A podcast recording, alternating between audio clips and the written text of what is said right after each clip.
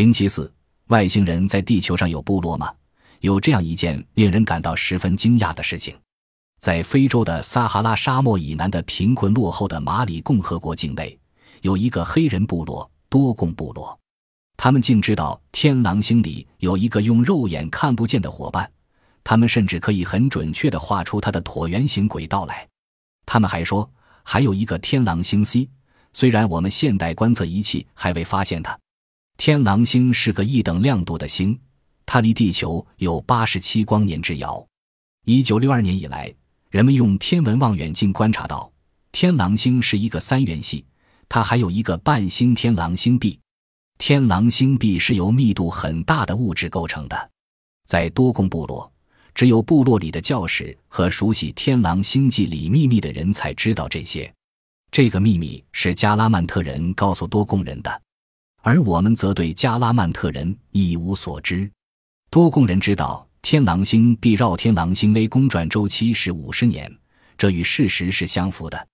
难道说外星人是从天狼星上来的？他们在人类中留下了这条线索，使人类永远记着。另外，一九三五年，世人还发现了生活在西藏深山中的一群奇怪的小矮人。科学家们对这群小矮人的两个部落的朱洛巴人和康巴人员进行考察。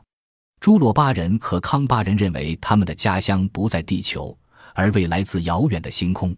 如今，两部落的人以狩猎和放牧为生，在离村子外几公里的地方，有几个视为圣地的山洞。千万年来，从没有人进去看看里面的情况。科学家们进入山洞，令他们惊奇的是。洞中有数百具人体骷髅，骷髅的身高都不足一米，但是头盖骨却特别发达，估计其脑容量在两千五百毫升左右。根据碳十四测定，阁楼的年代都有一万两千年左右。洞中的岩壁上还画满了壁画，画有太阳、月亮，而且准确地标明数十个星球的位置，而且还有一小队飞船对着地球山脉斜飞来的情景。科学家们继续在洞中发掘，发现了一个类似电唱机唱片的圆盘，它用坚硬的石头加工制成。经过两个月的紧张发掘，考古学家们一共发现了七百一十六个圆盘，形状大小与第一个完全一样，制作的十分精致。经过分析测定，发现它们不是简单的石头制品，而是一些名副其实的电磁盘，其中有百分之四十的钴，百分之八的镁。只要接通电流，它们就会发出强烈的、有节奏的颤动。石器时代的人取得如此惊人的成就，人类也只是一万两千年之后，英国人才用合金百分之四十的钴、百分之十二的钛或钨、百分之四十六的铝或特种钢制成的计算机用的电磁贮存器。七百一十六个圆盘的正反面都刻有陌生的细密文字。呈螺旋形，从中心的小孔延伸到圆盘的边缘。文字的含义是什么呢？考古学家们经过二十多年的破译，终于获得惊人的成果，将圆盘上的文字全部破译出来。这件事的意义非同寻常，因为圆盘上的文字跟地球上任何一种活着的或死了的语言毫无共同之处。经过三年的验证之后，楚鸿儒教授发表了。根据石头圆盘上所刻的环形文字，十二万年前曾有宇宙飞船到过地球的论文，破译的文字属于朱洛巴和康巴部落的祖先。圆盘上的文字说，康巴人的飞船发生故障，飞船无法修复，制造另一艘飞船亦不可能。在蛇果的红岩上，我们的飞船撞上了附近的岩壁，头部被撞坏了。康巴人不得不永远留在地球上。朱洛巴人亦与康巴人有相同的遭遇。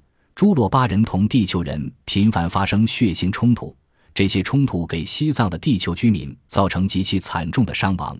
朱洛巴人驾驶着他们的飞船从云端俯冲下来，整个夜晚直到太阳升起，土人男女老少接连十次躲进山洞。最后，人们终于理解朱洛巴人的信号，表示这次他们是来讲和并请求帮助的，因为他们的飞船被撞坏了。朱洛巴人不得不降落于地，留在了地球上。随着时间的推移，朱洛巴人和康巴人的生理发生退化，文明程度也随之降低，慢慢的沦为不开化的部落。另外，在被视为圣地的山洞里，考古学家还发现了一些金属的残片。别小看这些金属片，通过金属残片的腐蚀程度断定，它们已有一万两千年的历史。而在西藏，使用金属是公元以后的事情。如果我们承认一切都是真实的，并且曾经发生过，那么早在一万两千年以前，在西藏曾经生活着比当时人类文明先进的多的文明。事情果然如此吗？本集播放完毕，感谢您的收听，喜欢请订阅加关注，主页有更多精彩内容。